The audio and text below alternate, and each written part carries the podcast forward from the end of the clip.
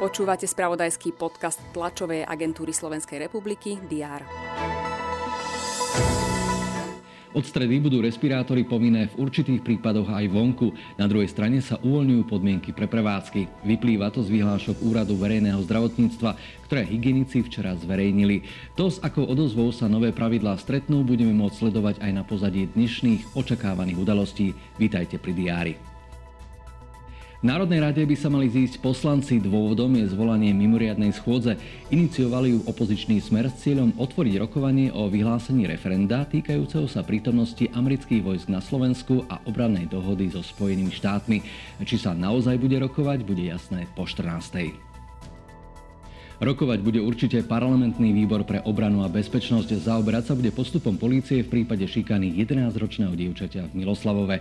Polícia vedie vo veci trestné stíhanie za ublíženie na zdraví a výtržníctvo. Norský súd sa bude dnes zaoberať žiadosťou masového vraha Andersa Breivika o predčasné prepustenie z väzby. Pravicový extrémista pred takmer 11 rokmi zabil v Osle a na ostrove Utoja 77 ľudí. V Bratislave sa uskutoční novinárska projekcia a tlačová konferencia s autormi nového českého filmu Pomstiteľ.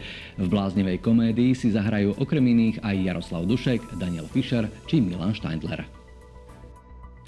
Zimná olimpiáda sa začína o 17 dní a 10. februára do nej zasiahnu aj slovenskí hokejisti. Za kým kádrom nastúpime na úvodný duel s Fínmi a potom aj na ďalšie zápasy, to oznámi dnes vedenie zväzu, keď predstaví nomináciu nášho týmu. Pripomeňme, že na olympiáde nebudú hrať hráči z NHL. Toľko avízo na udalosti dnešného dňa. Informácie z TASR smerujú k vám cez portály Teraz.sk a TASR TV.